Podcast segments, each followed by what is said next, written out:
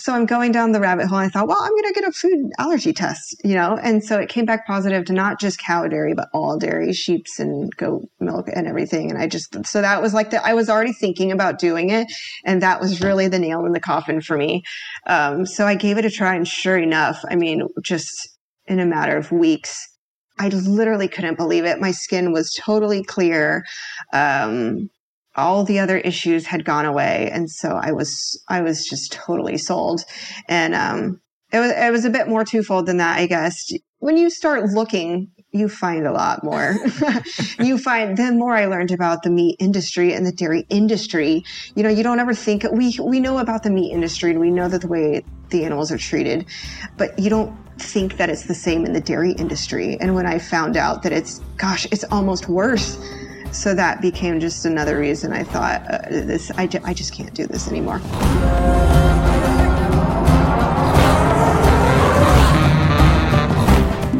What's up, Yogi Triathlete community? Welcome back to the show. We are Jess and BJ, and we're on a mission to create a better world. Part of the way we do that is by sharing meaningful conversations with the endurance sports world, interviews that we believe dive under the surface chat of the status quo, which we choke on, to allow the essence of our guests to shine through. The main ingredients of a better world, we believe, is living more of our unique truth, which allows us to be more of who we are because there is no one like you, no one like me, and no one like our guest today. And when we live more of who we are and show our light to the world, we experience a life of less trying. Because at the end of the day, it takes no effort to be who you truly are perfect and powerful. Christine Warren is with us today, and from the very little I have uncovered about her, I'm convinced she is somebody who continues to live her great truths and purpose in life. First as a classical musician, and now as a top age group plant based triathlete and nutritionist. She and I literally met via Instagram just a few days ago when she commented on a post of mine. The name sounded familiar. Actually, she doesn't know this. Uh, so a few clicks later, I realized I had been inadvertently tracking her all day at Ironman 70.3 Arizona as I was tracking our friend Brittany, who happens to be in the same age group. I loved her energy from those exchanges we had, and I did a little more digging, which led me to her website, her story, and soon I was left with a call in my heart to invite her on the show. So here we sit, sharing the mic with Christine just days after she claimed her first Ironman podium, which got her one step closer to her goal of winning her own age group at a 70.3. I'm so looking forward to this conversation. I have no idea where it's going to go. I'm following an intuitive hit, and well, that thing has never steered me wrong. So I'm feeling yet another epic chat on the horizon. And that said, let's dive in. Christine, welcome to the show. Thank you so much for having me. It's my pleasure. So, uh, first of all, congratulations on your first podium, and we're going to get into your race experience. But we want to know a little bit about, and you have you've detailed it so well on your website. But for those of you who haven't read that, um, there's a little bit about some broken ankles and not taking your body for granted anymore, and and those beautiful broken ankles somehow led you to the top tier of your age group in triathlon. So, how did that all begin? Yeah, thank you. Uh, definitely. Um, yeah, a weird story how I got here. But uh, yeah, I grew up in Houston and um, I was a musician my whole life. And um, I did sports a little bit as a kid. I did swim, like summer swim team, and loved that. Uh, did tennis. Uh, my sister and I were really into horseback riding. So nothing really, you know, I wasn't like a big sports kid. And, um, nothing certainly triathlon related, but um, yeah. So I did music uh, come college, got my bachelor's and master's in music, and then I moved out to LA. That's how I ended up out there to pursue my music career. Um, fast forward, yeah. So the horseback riding has been a part of my life, and um, I met my husband, and he thought, yeah, you know, it's time. Like, let's get some horses. We didn't have horses at the time, so we got our two beautiful horses and uh, both I broke both of my ankles due to the same horse. so um, December of what was it 2015 I guess I it was the first time I broke the my right ankle and I was just I was out for a ride by myself and nothing major happened. I was just coming home and I'd actually forgotten to tighten my cinch down, which was you know duh. but I'm coming up the hill the and the horse spooked and um, I didn't want to fall off and I was on concrete and I didn't want to fall on my arm because that would mean, mean that I couldn't play my instrument at all. So I thought, okay, like I have to jump off. So I jumped off, just landed wrong, broke the ankle. And, um, yeah, I'd never broken a bone before and especially not something like an ankle where literally like you can't do much of anything um, just like all the things that you kind of take for granted and walking, you know, showering, going to the bathroom, getting dressed, all of these things um, are kind of taken away. So I was sitting around um, just thinking, oh, God, like I've really just not been using my body. Uh, and so I vowed when I got well, I thought I'm I'm going to do something. I don't know what it is, but I'm going to find it and I'm I'm going to I'm going to do something. I'm going to I'm going to get fit. I'm going to use my body. I'm I'm I've got to do something. And uh, I was I think I was clicking around on Facebook and I saw an ad pop up for Orange Theory Fitness. I thought, I thought, okay, well, they'll give you a free class. So I thought, all right, I'll go to Orange Theory Fitness, whatever that is. So I go and I thought, oh yeah, I'm not like, I didn't think I was an athlete, but I certainly thought that I would be able to get through a workout. And um, I You so- clearly didn't know anything about Orange Theory no, Fitness. No. Uh, which maybe is a good thing, or it might not have gone. but uh, I was so so. I literally was so sore. I couldn't. I could hardly move for three days afterwards. And I was like, that was awesome. Like, okay, let's keep going to this. And uh, yeah, they have the treadmill component of it. So uh, I liked that. I liked the running. And um, that summer, I thought, I'm going to do a 5K. I don't know if I can run three miles, but shoot, like, let's do it. Let's just like do a race, do a 5K. And uh, I showed up. I, I, did. I did a little bit of outside running, you know, off the Orange Theory treadmill, and showed up. And I ended up winning my age group of maybe 50 women, and that was sort of like that was a really pivotal moment for me. And it sounds silly, but when they gave me my little medal, I, I cried.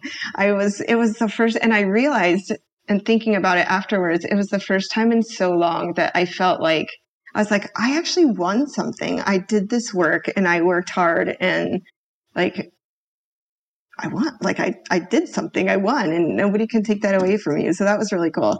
Uh, fast forward a few months later, I was supposed to do a half marathon and the weekend before that um, the same horse we're out and he trips and he falls all the way down um, and he rolls over. So my leg got stuck under the saddle and he rolled over. And i knew instantly i knew um, it was it was 10 months after i'd broken the first one and i just knew i, I knew that i'd broken it again. And uh, i was devastated because i had been in such a bad place with the first ankle and I was thinking I have to things were going so well and I was loving running and I was so excited about feeling like I was getting started on this journey. And then it was all just in a second. Taken I, I knew exactly what place I was going back to. And mm. oh, it was it was devastating. That second time around was was even tougher. Um, but yeah I mean it's truly thinking about it now I don't know if I would be doing triathlon if I hadn't, if that hadn't happened to me. So, you know, my husband always tells me everything happens for a reason. That horse came into our life for a reason. And that accident happened for a reason. And it's truly like the greatest accident. That's, if you can say that, it's, it's one of the best things that's ever happened to me in my life because that, those, that second one in particular just got me you know, got the fire burning. Yeah. So you were saying like the second one was even tougher than the first one, but it it sounds like it stoked your fire and increased your desire to get back out there. Yeah, definitely. I because I was so I was like, okay, running was great, but like you're sitting around then thinking, okay, now I've really got to do something epic when I can, you know, let's, let's God, just go out there and find an even bigger challenge when I can walk again, when I can run again. I loved swim team as a kid and I was, I was missing that swimming and I was like, well, I like running. I like swimming. Let's do a triathlon. Could you pull anything from that first? Because it was the same ankle, right? It was uh, the other ankle. So okay, so other ankle, same horse. Same, same. horse. Yeah. So Yeah. could you pull anything? I know that the second time around, your initial thought is like, oh God, not again. But could you pull anything away from that first incident that helped you the second time around? Or were you just buried under grief and, and disappointment and frustration? Oh man, uh, maybe a little of both. I I knew, yeah, because I had known what, yeah, the place that I was wanting to let myself go, and I was thinking that cannot, I can't do that again. I can't put myself there. I can't. It's incredibly hard on your partner too. I can't put my husband there. Like it's just. Yeah, I, I, I guess I tried to be more positive. I um I actually on my crutches I went out and I volunteered at the trail races instead of running. And I was like, well, I can't run, but I'll do something. I'll at least try to be active in the community and be a part of it until until I can run again. So um yeah, I I guess I I did I just tried to be positive and just know what the process I I'd just been through the process. So um but there definitely were moments where I thought what like why why why is this happening? I, I, but um yeah, I didn't know what was in store for me at the time.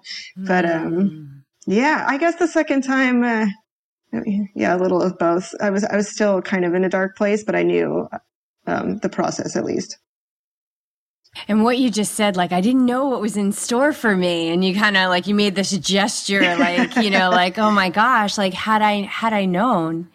And if we can just increase our ability to trust that, like your husband said, that everything happens for a reason. Yeah. And I would even expand on that and say that everything happens for us and for our greatest good, even if it feels like broken bones and devastation, that it is for us. And, um, yeah, did you, because of this, because you've got this sight now of like, my gosh, this is the the greatest gift. This horse was a gift, came to my into my life. Do you feel like it has allowed you to trust more? That's a good question. And I would say yes, but not just in in that particular process, but just in what I've learned about myself through triathlon. And it's just it's helped me evolve so much as a person and it's given me like I've never really been a confident person in my life and especially when you're in the music industry uh, you're an artist and art is subjective and you're always subject to to criticism. And um, you know you you can think that your music is beautiful but somebody else can tell you that it's not.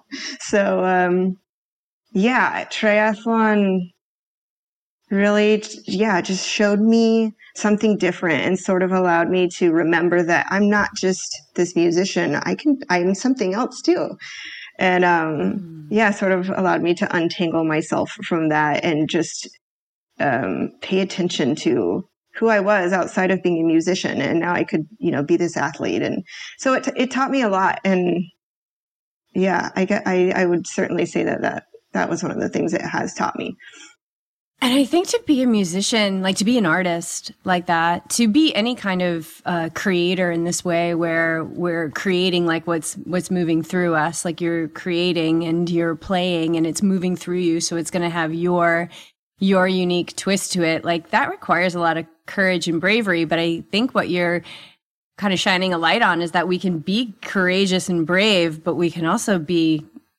insecure about it too. Yeah, it's it's so funny because courageous and brave were two things that I never felt as a musician. Mm. But I guess you're right. Yeah, it it it it certainly does, but there's always and especially for me, I think like I'm kind of a shy person anyway, so there there always was that insecurity about Mm. is it is it really good enough? And then you do this 5K and you win your age group and nobody's saying like, "Oh, well you could have gone faster and your your stride length could have been better or whatever." They're just like, "Here's your medal." Exactly. That's exactly it. I thought nobody can can take that away from me. Nobody can say that I didn't cross the finish line in that amount of time. You know, you you do the work and you get the results and that's it. and then you work harder and you see more results and uh yeah, it's it's it didn't ever feel like that in in my music career. Do you find similarities in the in the in the lead up and work that you put into being a musician and transferring that to your path now with triathlon? Yeah, absolutely. Uh, I think there are a lot of lessons that music taught me. Actually, yeah, there's a lot of correlations, I think, in the way um, the training works and even the performing works um, that are very similar. And I think I do credit music for, I guess, teaching me that. Uh, how, how to work hard. And it's the same thing with music. You spend a lot of time in a little practice room all by yourself and it's you and it's the instrument. And so you have to be comfortable with that and you have to be your own teacher and you have to you have to do the work or you don't see the results. So i'd say that definitely translated um, over to triathlon. And uh, yeah there are a lot of similar similar aspects in just if if doing doing the work regardless of sometimes what the outcome is and knowing that at the end of the day you've done the work and and that's that yeah the, the doing the work we, yeah. we like to to say it doing the work for the sake of the work not for the fruits of the yeah. action so if you truly love what you do and are passionate about what you do you could go and do it all day without any acknowledgement or um, or a prize or anything like that and getting to that level of i mean we're all working towards that level i think where we can do what we love no matter what happens re- regardless of the end result then we're all going to find joy and happiness and more satisfaction in what we're actually doing in the moment so the the time in the room alone the time on the trainer like with your thoughts and just mm-hmm. hammering away the time when you're out this weekend on that run course and the heat is is starting to increase and it's just you and and your and and that foot strike and what can you do next like mm-hmm just be in that joy. Do you find a lot of joy being in that being in that environment? In triathlon? Yeah. Yeah. Uh, oh, trem- yes, tremendous. Or I think I wouldn't continue to do it. yeah. but um but it's but it's funny too because in the beginning, it's kind of scary to be the, out there, you know, with yourself. I think a lot of us, and in, especially in this world, like we have so much stimulation and there's so much opportunity to, even when you are alone, you, you, you don't, you don't, you don't have to be alone ever anymore. So, uh, yeah, at first it's a little scary and then you're in your head a lot, like those little thoughts. And, um, but then, yeah, I think when you can find that place of joy where you do enjoy being alone and you do enjoy the conversations that you have with yourself, then yeah, it, it, it, does become an incredibly joyful thing. Hmm. And you were probably scared, I'm assuming, when you started to pick up the instrument and were there for the first time, like, oh my God, how am I ever going to play this? Would you say that's true? Yeah. Oh, I yes, I will never forget getting um, the instrument I play is the oboe. I'd played piano before that as a kid, but then I decided oboe was going to be my music path, and I will never forget trying to play a scale the first week and just like oh, my poor family. Oh my goodness. like oh gosh, and oboe's oboe's a little bit harder. It has the double reed on it, so it took it took a long time and there similarly probably to triathlon or or whatever path you're in you there there are so many moments of doubt along the way too when you think is this really what i want to do? Why am i doing this? Mm-hmm. um, but it it always comes back to that joy that we just yeah. talked about. And at the end of the day it's worth it.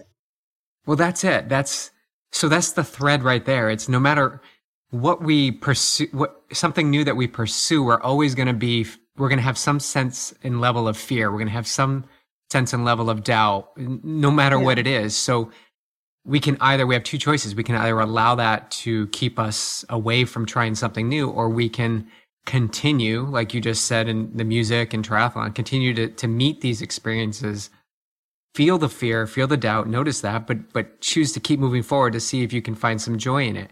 And so that's, that's that's the moment. That's the growth right there when you can see that and appreciate that because you can apply to anything that you come across. The moving across, you know, to Dallas, the the the job, um, your ankles. Like it doesn't matter what it is. You you can keep pulling that thread of okay, well, this is just like before. It was unknown. It was fearful, and I'm going to move forward, and that's powerful.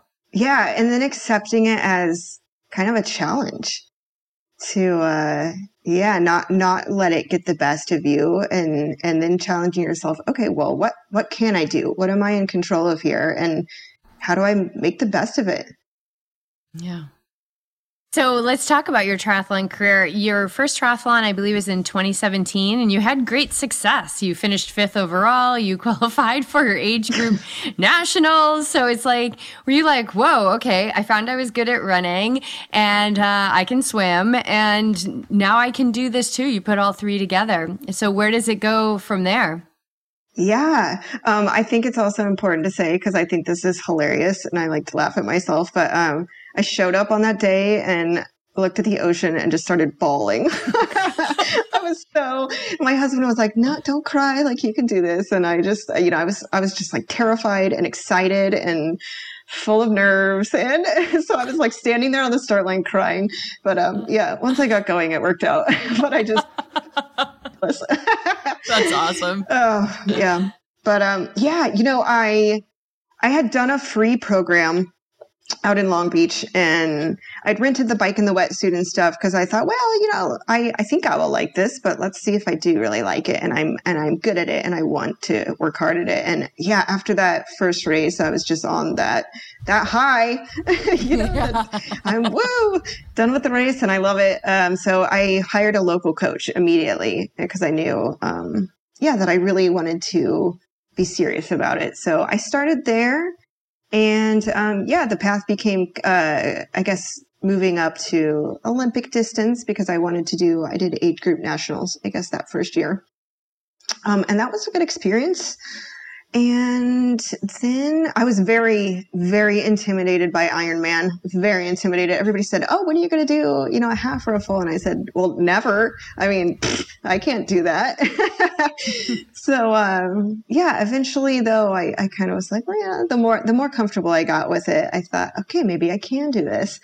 So um, I made I made another coaching change by that point. Um, the, uh, my coach was fine, but I, I wanted to. Um, at that point, I thought, okay, now I I really want to be serious about this. I want to dedicate more time. I want to get a better bike, um, do the whole deal, see what I can do. So found a great coach, and uh, he kind of said, I said, well, I want to do age group nationals, but I want to do this half Ironman thing too. And he's like, well, you know, you should probably focus on one over the other. And so I thought, well, you know, I will try half Ironman. I will just try it because I knew also the way that I'm built. I'm not built for speed. that is not my forte. So I knew, and I wanted to be competitive. I'm a, I'm a competitive person. So I knew that that Olympic distance was just too fast for me. I was, I was mm-hmm. not, I don't think I was ever really going to get to the um, top of that. So, but I knew, I thought, well, half marathon, that's everything is just a step lower. I thought, well, maybe this distance will be a little bit better for me. Um, so yeah, prepared for Oceanside in what was that? 20 was that 2019 oh my gosh it was last year. Yeah so ocean was that your first half ironman was last year? It was yeah. First time they had it in the ocean in a long time. Yeah oh yeah yeah oh so, yeah there was some good right. waves in there too i remember I we were there. Yeah yeah. yeah luckily i'd been practicing uh, so i was in orange county at the time so um, it was okay. But yeah so ironman uh, Oceanside last year, 2019 was my first half. And I, same thing, just loved it. Love, love, love. So that, that was it. I was hooked. And then you qualified for Nice last year, but did you qualify at Oceanside? You because you did Santa Rosa too, right? I did. Uh, my second race was Chattanooga, oh, actually, Chattanooga. And, and that's where I qualified. Yeah. Awesome. Which was just beyond. I had no no idea. I got a roll down slot, but I thought oh my gosh, it like was not even on my radar. What did you place in your age group at Chattanooga? I was sixth. Okay. Mm-hmm. Yeah, just for those people who are like outside the podium going, Will I ever get a roll down? Like, it's possible. yeah. You'll get a roll down. Yes. yeah. 100% you'll get one. Yes. You play sixth long enough, you're going to get one. I actually, well, yeah, I, I placed sixth at La Quinta, and that's I got another roll down spot to Taupo, which is not happening. But um, so, yes, sixth place, you can get a, you can get a roll down. that's awesome. So you went and raced world championship last year in Nice. How did that go? Oh man, that gosh, that was just an experience of a lifetime. I man, I still get chills when I think about it. It was just so fantastic to do that. Um, I was not and I will claim I think I'm still not a, a great biker. Um, that's definitely my weakness and something I'm still working on. So I went in with a little bit of a different mindset. I was not there to, you know, get on the podium. It just wasn't going to happen. That bike course was so killer. Um, so I just went and I wanted to do my best. Um, I wanted to make it up the bike course, like at all. That was definitely a concern if I could even do it. Um, but wow, what an experience.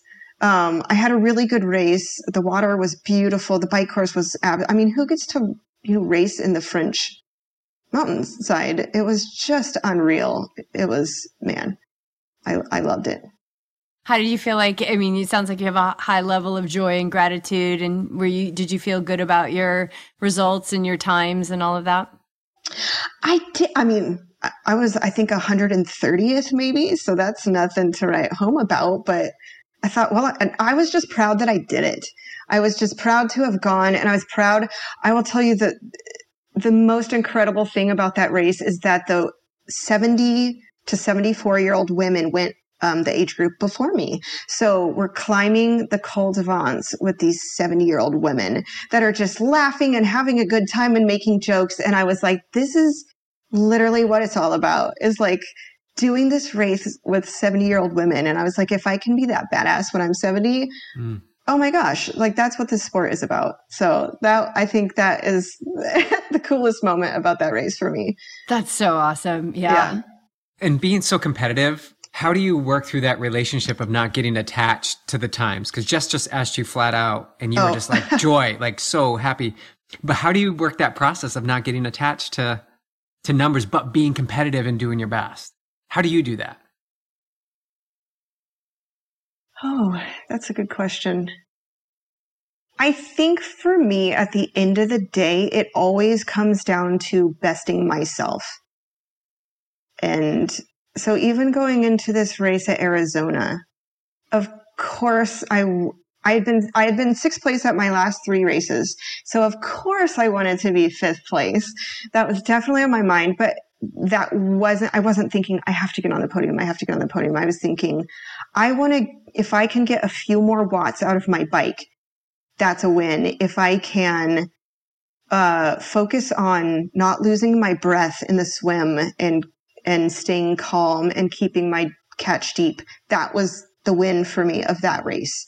And on the run, yeah, if I could, you know, if that, that one for me, I, I love the run. So I was like, oh yeah, if I could PR myself, that'll be great. Great. But, um, I think, yeah, all competitiveness aside, at the end of the day, for me, it's, it's in, it's the competition with myself. So I think I would be more if I'm if I got on the podium, if I won the age group, but I hadn't felt like I had performed my best or I hadn't um you know, performed at the the capabilities I felt that I had, I would be disappointed. Mm. Yeah, and I love all those little wins, right? And we and we know yeah. this, like we've heard this before. It's like it's the little wins, but like if my catch is deep, that's a win. If I can eke out a couple more watts, that's a win. And um, I love that because then you get you get these victories all along the way and you get little celebrations all along the way. I hear BJ talk to our athletes about that all the time, like celebrating all the time. Every workout's a celebration. There's little victories yeah. everywhere in our life. Like the three of us got up today and all of our lim- limbs were working. Like that's we've already won, yeah. you know? like hell, we've right. already won. Um so let's uh we can jump to let's jump to Arizona. Let's because it's so fresh and um during during the race at all Did you have any moments where before we got it turned on the hit the record button we were kind of talking about that little voice in the head. Did mm-hmm. you have any of that little voice in the head that you kind of had to contend with at all during the day? And how do you do that? badly at this race? good question then. good question. And I think I was I was so nervous for this race and I think it was a lot of things um, we had just moved. You know, there's the chaos of moving. I just started with a new coach in October. Um, I had a new bike. Uh, I hadn't raced since December of last year there was just so many things. I wanted to do well. I had no idea what was going to happen. I took two months off over the summer and I thought either this horribly will hurt me and affect me or or it'll be fine um, so i was super nervous um, but uh, yeah i think the swim and the bike went pretty well and i think um, dealing with that voice comes down to, for me at least, is practicing dealing with that voice. So during my mm. training, I don't, I don't usually listen to music or listen to anything. I don't ever run with music. Um, because I want to be present and I want to like go through that process and have those thoughts. And then it's, it's, I feel like that's the mental training that's just as important as okay, you're on a run and you rem- remind yourself of those physical cues, okay, foot placement and being tall and arms or, or whatever they may be for you. But you have to also practice the mental cues of when you have that thought, what are you going to replace it with? How do you, how do you, because they're going to happen. You can't go out and say that you're not going to have those thoughts or, well, maybe somebody can, but they're, I don't know. They're lying. yeah, they're, they're lying. lying. It happens to everyone. So yeah, I think I think it's something that you just have to practice as much as you do the physical part of it. So for me in Arizona, the run was really tough. Um, it was hot. It was dusty. It was lonely. You'll probably agree that backside. I mean, at one point, I had to ask somebody if I was going the right way. There was nobody out there. So it was very lonely lonely course. Um, and that's when those thoughts, you know, they keep telling you to stop or slow down or you, you could stop. Yeah. You could just stop right now. You could slow down. Um, and I, it, I think like the minute you have them at one point, I, I saw my husband. I said, I, I think I went out too hard. And I was like, no, you, I had to. So immediately I was, I even sometimes I speak out loud to myself. And I just said, you did not go out too hard. You you know yeah your legs hurt but you you don't have to slow down. And so it's just rep- learning how to replace them and and literally just not letting giving into it. Um, and just saying well i'm just i you just have to keep going yeah, and I think that's where we really need to apply our will, right? That same will yeah. that gets us out of bed when we when it's like chillier outside and the bed's like for whatever reason 10 times more comfortable than it's ever been, you know? we have to use our will to get our butts out of bed and get it going and and we really have to use that will. I do the same thing that you do like I'll talk outside to my talk aloud yeah. out out to myself and I'll be like let it go like let it go. And then the voice is like no you can't let it go because of a hundred different reasons. Why? No let it go. Let it go. Let it go. Let it go. Let it, like i will do i will replace all those thoughts with just three words. Let it go. Just let it go. Don't li- don't listen to that. You know it, it's not true. It's not true. It's the true the truth is going to be whatever i believe it to be. Mm-hmm. yeah that's that's exactly it. And um, i would say 95% of my run was that conversation was just the battle. There was i wouldn't have it's funny i wrote i remember telling my coach and writing in my race report uh, that even though this run was a pr for me i would not call this my best run. It didn't feel good. I didn't feel strong.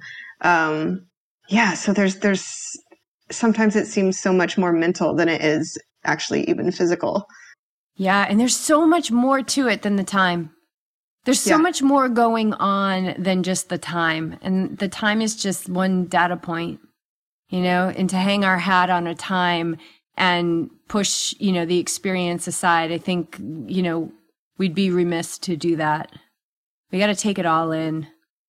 What did you take away from the run? Because I, I, to that, to that you know, not having the quote good run, like I, I feel we learn so much more from the runs that we, and I'm just talking specifically running because it's your jam. But when it's not, when it doesn't come to that perfect execution, what can you pull away from it? What did you pull away from Sunday's run? I think just that I am capable of more. That run for me was kind of a huge, I, I was trusting that my training and my legs and my body were going to do it when my mind was kind of saying, eek, I don't know if we can do this. So for me, it was just a great reinforcement that I could do it. I could do it even when it didn't feel good, even when I wanted to stop, even when I wanted to cry. I did it and I didn't stop. So it's just like, yeah, you, you, you did it. um, and just, but, but also a chance to go back to the drawing board and say, okay, well, you, you did this and it didn't feel great. Now, what can you do when you do feel good or, or, or next time around? How do we, how do we grow, uh, from this experience and go back to training and, and yeah, make it, make it better for the next time. Did you know that you were in a podium spot position? Um, I did. Yeah, because actually the people at the aid stations were telling me what place I was in. as I came through. Thanks for that. That's pretty awesome. yeah. yeah. Um, and then my mom did tell me, I thought I was in sixth place, actually. Um, the last I heard, I was in sixth place, and my husband said, You got to pick it up. And I was like, mm. That's when I told him, I said, I think I went out too hard. So uh, I actually did not know that I was in fourth. Um, I thought I was in sixth. And so when did you when did you find out that you had claimed your first podium? Was that at the finish line or before that? Yeah, it wasn't until I saw my husband at the at the end of the finish line that he told me. Nice. Yeah. How'd that feel? Oh my gosh, I it's great. Um, it was so bittersweet though because I knew there were no awards.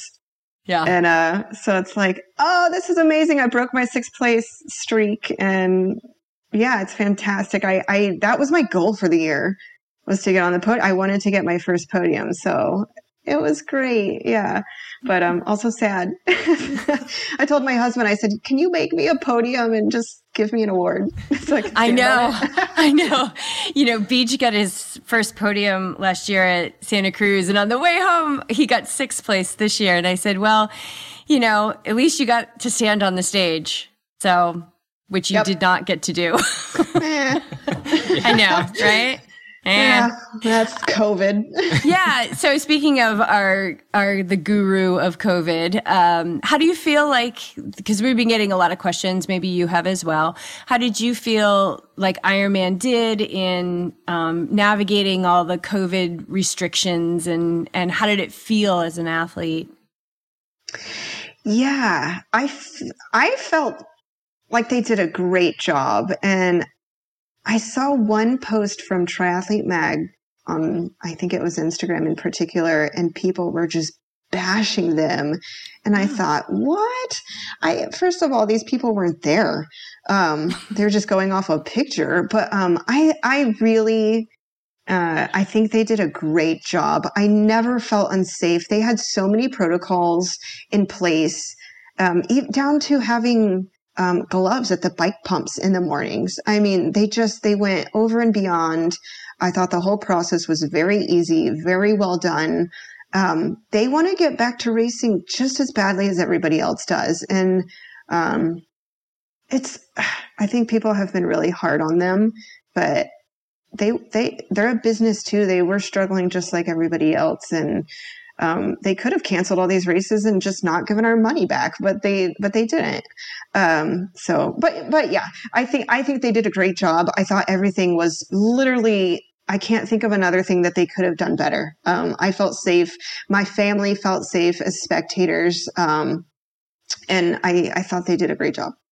Yeah, I, I, we totally agree with that too, and I agree with you too that um, people have been a little harsh yeah. on Ironman this year. It's like like Ironman has this personal vendetta against athletes or something like that, and so that would be something that I would say, let it go. Mm-hmm. Let it go because it is also the very business that allows so many of us to pursue dreams and realize those and reach our goals and get out of bed when a lot of people won't get out of bed. And so, yeah, I would say that, um, changing those thoughts around that and shifting them more into gratitude and joy. I was so joyful. I didn't race, but I was so joyful to see people racing. Like to there at one point on the run, there was this guy running and he's just had this kind of like I'm gonna die face on. And I said, uh, I said, remember how grateful we all are to be here. And he just said, thank you. Like I needed to remember that. I I forgot that, you know? Um, and I felt a hot, like just a heightened level of joy and gratitude um, from everyone. And I think the volunteers deserved a mm-hmm. hundred times more thank yous because oh, they're definitely. standing out there yep. in 95 degree heat with masks on. But I agree. I think Ironman, they, they took the white glove over COVID and they covered everything. I think they did, did. an excellent job. I agree. Yeah. Um, so you're doing all of this. I mean, it's just so crazy. You're doing all of this as a plant based athlete. Yeah, you know, the the two kind of went hand in hand for me. I I found fitness, and at the same time, um, yeah, the reason the reason I ended up going plant based was because in my surgery for my ankle, uh, the doctor came out and he said I was 30 at the time, and he said, you know, for somebody your age and in relatively good health, uh, your bones are really soft. And I thought, what? You know, you know, I thought I was a healthy person. I thought I was like, how is this possible? Um, so it just led me to um, go down the rabbit hole of trying to figure out now what what is health. There's obviously this, you know, general idea about what health is, but I thought I, I want to know what health is truly from the inside out. What makes I thought I was healthy. Um, how how can I truly be my healthiest self from the inside out? That's it. I, I like that's an interesting um, entrance into it. What did your nutrition look like prior to that? Because everyone um, thinks you need to drink milk and, and eat dairy to have strong bones. I did. Yeah. And that's, that's the culture that we were raised. That's how our parents were raised. That's how we were raised. And it's just something that you, it's a truth that you, you, you have. Uh, so yeah, I was, I was actually, was I vegetarian? I was vegetarian for a lot of years when I was younger. And then I went back to eating meat. And then um, I think I was I went back to being vegetarian, but I was definitely eating all the dairy. Um, uh, and I was drinking a lot more at the time, which I, I don't drink much anymore. so just not, I wasn't taking care of myself truly. Now that I look back at it, I thought that I was, but I, I wasn't. So, uh, yeah, I, I just more, the more I started learning about nutrition, the more doors opened and the more I saw and I thought, whoa, this is so different from what I thought and what we're being told. Uh, so you you really have to do your own digging. I found, um, and so uh, yeah, I got I went and got my fitness nutrition certification. I did the Cornell plant based uh, nutrition certification, and just I I was fascinated. I was totally fascinated by nutrition. I still am. Um, and the more I learned about meat and dairy, I just thought, gosh, this, I don't know if this is really the right thing for me. And um, I was having a lot of uh, issues that I just thought were normal. And I think that's another thing that um, we're just in the habit of thinking that all these things that are happening to us are normal. Like I had, um, I always had really bad skin. I had terrible acne as a kid, and even into adulthood, into that time when I was 30, I had um, bad skin. Um, I was having GI problems, constipation, um, just you know con, uh, constant congestion. And there were things i thought well i'm like allergic to my cat or something. I don't know. That sounds like dairy dairy yeah. dairy. But i had no idea. Yeah you know yeah. nobody had ever told me that. And um so i'm going down the rabbit hole and i thought well i'm going to get a food allergy test you know? And so it came back positive to not just cow dairy but all dairy sheep's and goat milk and everything. And i just so that was like that i was already thinking about doing it. And that was really the nail the coffin for me. Um, so I gave it a try, and sure enough, I mean, just in a matter of weeks, I couldn't, I literally couldn't believe it. My skin was totally clear. Um, all the other issues had gone away. And so I was, I was just totally sold. And, um, it was, it was a bit more twofold than that, I guess. You know, when, when you start looking you find a lot more. you find the more I learned about the meat industry and the dairy industry, you know, you don't ever think we we know about the meat industry and we know that the way the animals are treated, um, but you don't think that it's the same in the dairy industry. And when I found out that it's, gosh, it's almost worse. Um, so that became just another reason I thought uh, this, I, I just can't do this anymore. Yeah. Did you, did you stop cold? Did you just stop having cheese and dairy? Like immediately and eggs and all that? Pretty much. Uh, I would say it was a little bit of trial and error. So I, I meant to, but then it, man, like I wouldn't read a package and then I was like, oh, dang it. There was, you know, some milk powder or something in there. So it was a little bit of a process. Um, but yeah, that was pretty much, that was pretty much it for me. Um, were, were there some resources or documentaries that were turning points for you that or that you would recommend for people to check out if they're curious? Um, yeah, a, a great one for me, and this isn't really like a, a novel, but the uh, China study mm. was just so informative, and I, I that one sold me. Proteinaholic was a great story and book. Um, Scott Jurek's books uh, were really inspirational. Um, I think more recently, like Game Changers, I thought that was really well done. What the health? Um, I will tell you in total honesty, I didn't make it through Earthlings. Um, I made it 20 minutes and I was bawling my eyeballs out and I just had to, try. I, I couldn't do it. You, um, you and me both. I couldn't do it either. Oh, I couldn't do it. Um, yeah, I think those were the big ones for me. Yeah. So, um, for recovery, let's talk about your recovery from Arizona, but both nutrition. Like, how did you recover, start recovering that day? Cause I, I've seen you already, like, you know, you were moving the next day. And so, uh, I'm assuming you're in your, co- you're coaching now with Ryan Bolton. Mm-hmm. Um, and we've had some of his athletes on, uh, on the podcast, either present athletes and athletes that he's worked with in the past. Um, yeah. How does your recovery look as a plant based triathlete? Um, immediately, I loved this race. I don't know if you guys got a hold of the vegan burritos, but they were awesome. BJ, what? I did Are you kidding me? I missed it. I missed the boat. Vegan burrito. I thought the only place that had the the at Santa Rosa Santa Rosa had the, had the vegan, vegan paella. paella. That was Gerard's. That was so good. Yeah. So, BJ, had we known you then, Christine, Dang you would have directed us to the vegan burritos. So you had a vegan burrito. Good for you. I did. You know what was That's funny? I, I walked up to the table and the guys who were preparing them behind, I, I was standing there looking at the table and the guy said, are you looking for a vegan one? And I said, well, yes, I am. I said, how did did you know? He's like, yeah, usually the vegans walk up and stare at the table. or they just don't go to the table. Okay, now we know Ironman is turning turning That's the times. Amazing. I love that. That is so amazing. I'm so bummed I missed it. Oh yeah. Um, so I went for the vegan burrito because I had a bunch of black beans and stuff in there. So I just I always you don't really feel like eating afterwards, but um, I've made the mistake before where I'm like, oh, I feel great. I'm not going to eat anything, and pff, that that's the worst thing you can do. So I got my vegan burrito. Um, I made myself just drink a ton of electrolytes that day. I'm a pretty salty sweater. so um, if I don't replenish my electrolytes, especially on a hot day like that, I will feel really miserable. So um, recovery.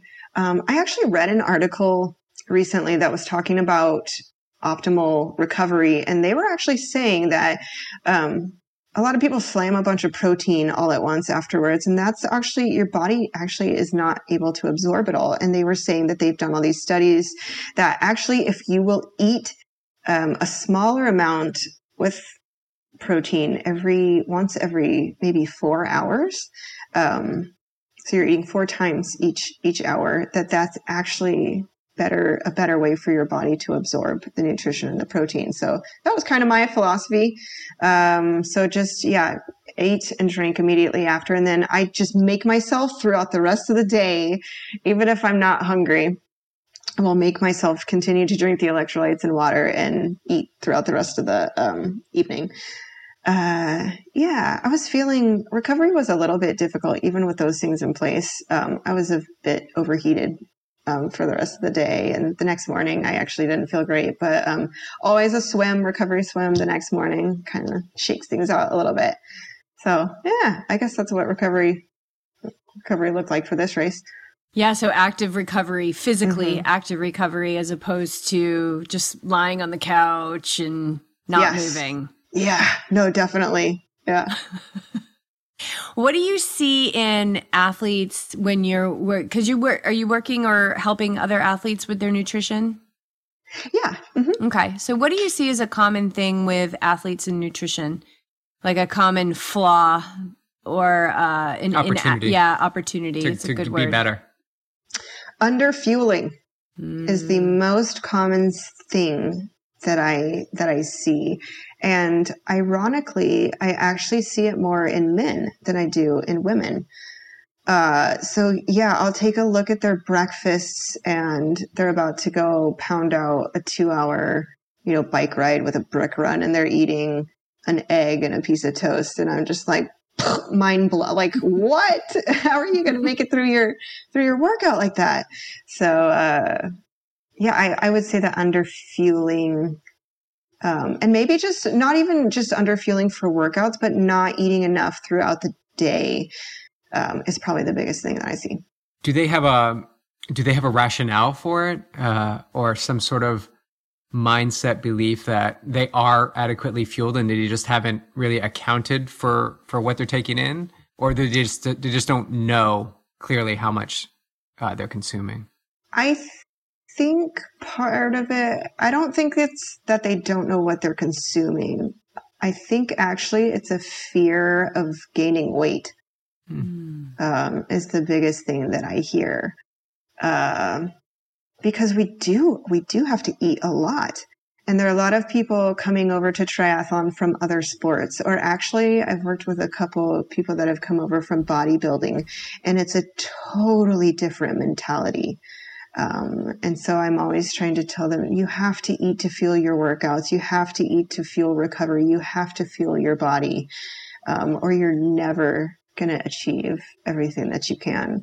So, um, some of them, yeah, they just don't understand. Like, I'm burning 3,000 calories on this bike ride, and they just don't think that a peanut butter and jelly and a couple of gels they're like oh that's fine. So there's definitely that. Yeah.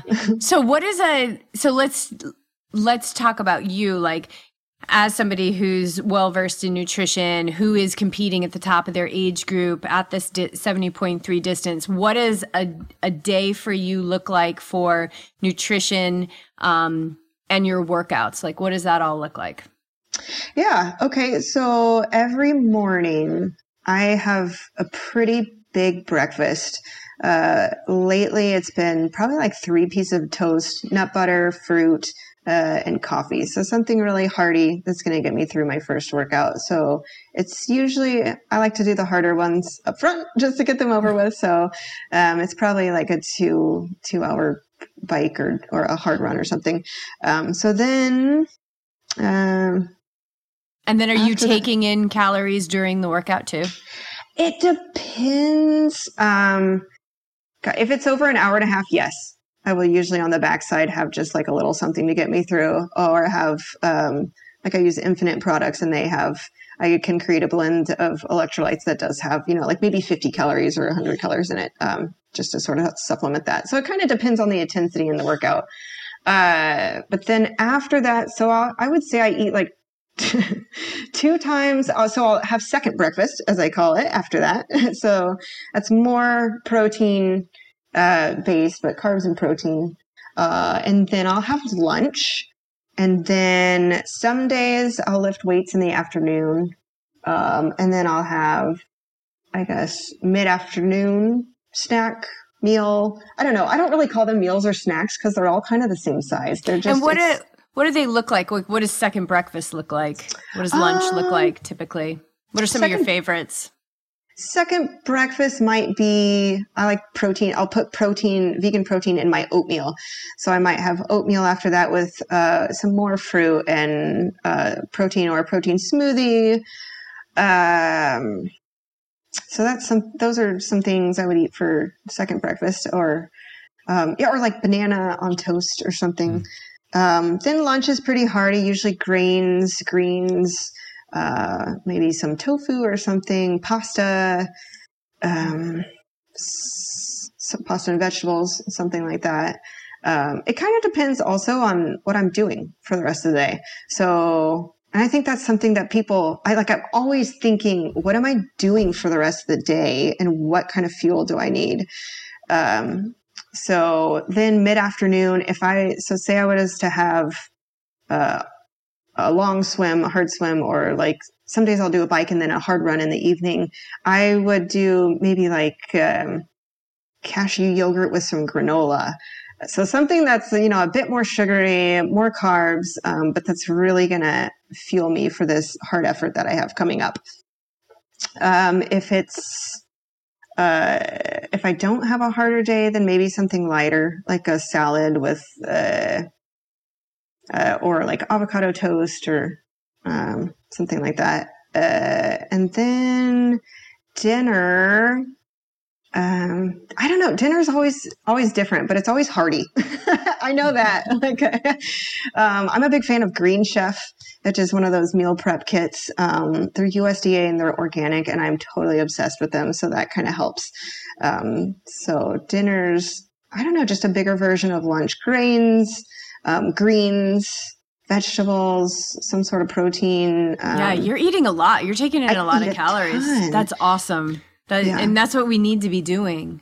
We do. And it's, um, uh, gosh, I talk to so many people about this and just always try to be sharing what I'm eating and just saying, look, like I'm eating a ton, and I'm a small person. And that's the point, point that I make, um, to a lot of people. I say, look, I'm eating this much. Like, just think you're a foot taller than me. You weigh 50 more pounds than me. Think about like literally how much you, you have to be eating as endurance athletes. Yeah. How does hydration play into all that? Like, how much do you consume? Do, would you guesstimate? We, we've had a we've had a team challenge where we're like trying to get people to drink, and I think the minimum was eighty ounces last month of of of liquid, so tea, uh, sports drink, and water. So, and a lot of people realized they weren't drinking enough. So, how does it play into your your your daily um, nutrition? I don't really have a goal in mind. Uh, I definitely just, I always have uh, fluids during workouts, swim too. I think a lot of people forget about that. You have to still, you're still sweating in the pool, so feel uh, or have your hydration there. Um, this is kind of gross, but I kind of just keep an eye on my urine. Um, and if it's clear to light yellow, I'm doing a good job. And if it's not, I need to drink more. so honestly, I don't know. I couldn't, I don't think I could give you an answer.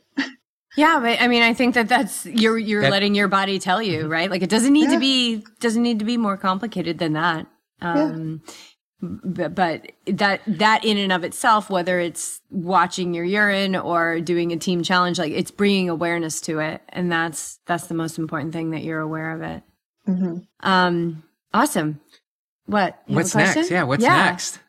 Where's the next? Is there another race? Well, we know what's next. uh, uh, yeah, I have. Um, I had a deferral and I chose Texas 70.3. So that's what's next. Yeah. So that's the weekend before Thanksgiving. Um, yeah, I'm also I'll like go. I've never admitted this or said this out loud to, out loud to anybody but my husband. But I'm actually doing my Ironman certification right now, and I signed up to do the USAT certification. So I'm I don't know. I'm thinking like maybe I'll go down the coaching career path. So I love it. That's Yeah, amazing. You could offer so much, like with your nutrition Yeah. and everything. That's amazing. maybe that's it. I don't know. I'm gonna hold on to them and just uh, yeah. I feel like I need to educate myself more, but um, maybe that's next. I don't know. Yeah, maybe. Just keep following the breadcrumbs. Yeah. That's awesome. Have you done, you haven't done Galveston before? No. Mm-mm. We got some intel from our friend who has done it. And what did she say, BJ? It's awesome. I mean, the bike, nothing like Arizona. So it's like, it's out one way and then back the other way, just straight. No stop signs, no turns, nothing. And it's flat, right? And right? it's Like flat. super flat. And she yeah. loved the swim. She said the swim was awesome in the bay there. Okay. Yeah. Yeah. So to put the hammer down. Yeah. Throw you- it down. we'll see. and we'll see if BJ's going to Yeah, be there. may be He there. might be Who there. knows? cool. Yeah. Yeah. And how do people follow you? How do they get a hold of you? What if they want to work with you for nutrition? How do they do that? Yeah. So they can find me, the place I'm most active is on Instagram, and they can find me at christine.m.warren. I also have a website, uh, cmwsbr.com. I've got my blog up on there and kind of just more about my story and my race schedule. And um, yeah, my my I do my nutrition through Mana Endurance, so they can find them online as well. And uh, I think that's it. Yeah. Awesome.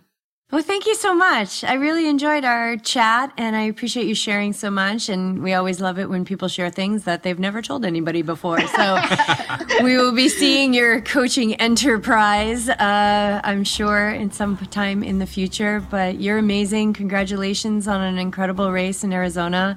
And uh, you've got a lot more uh, coming your way. Thank you guys so much for the opportunity. Yeah, it was great speaking with you, and um, funny how life threw us together last I know. weekend. I know. Yeah, we put the, we put this together, girl. This. yes.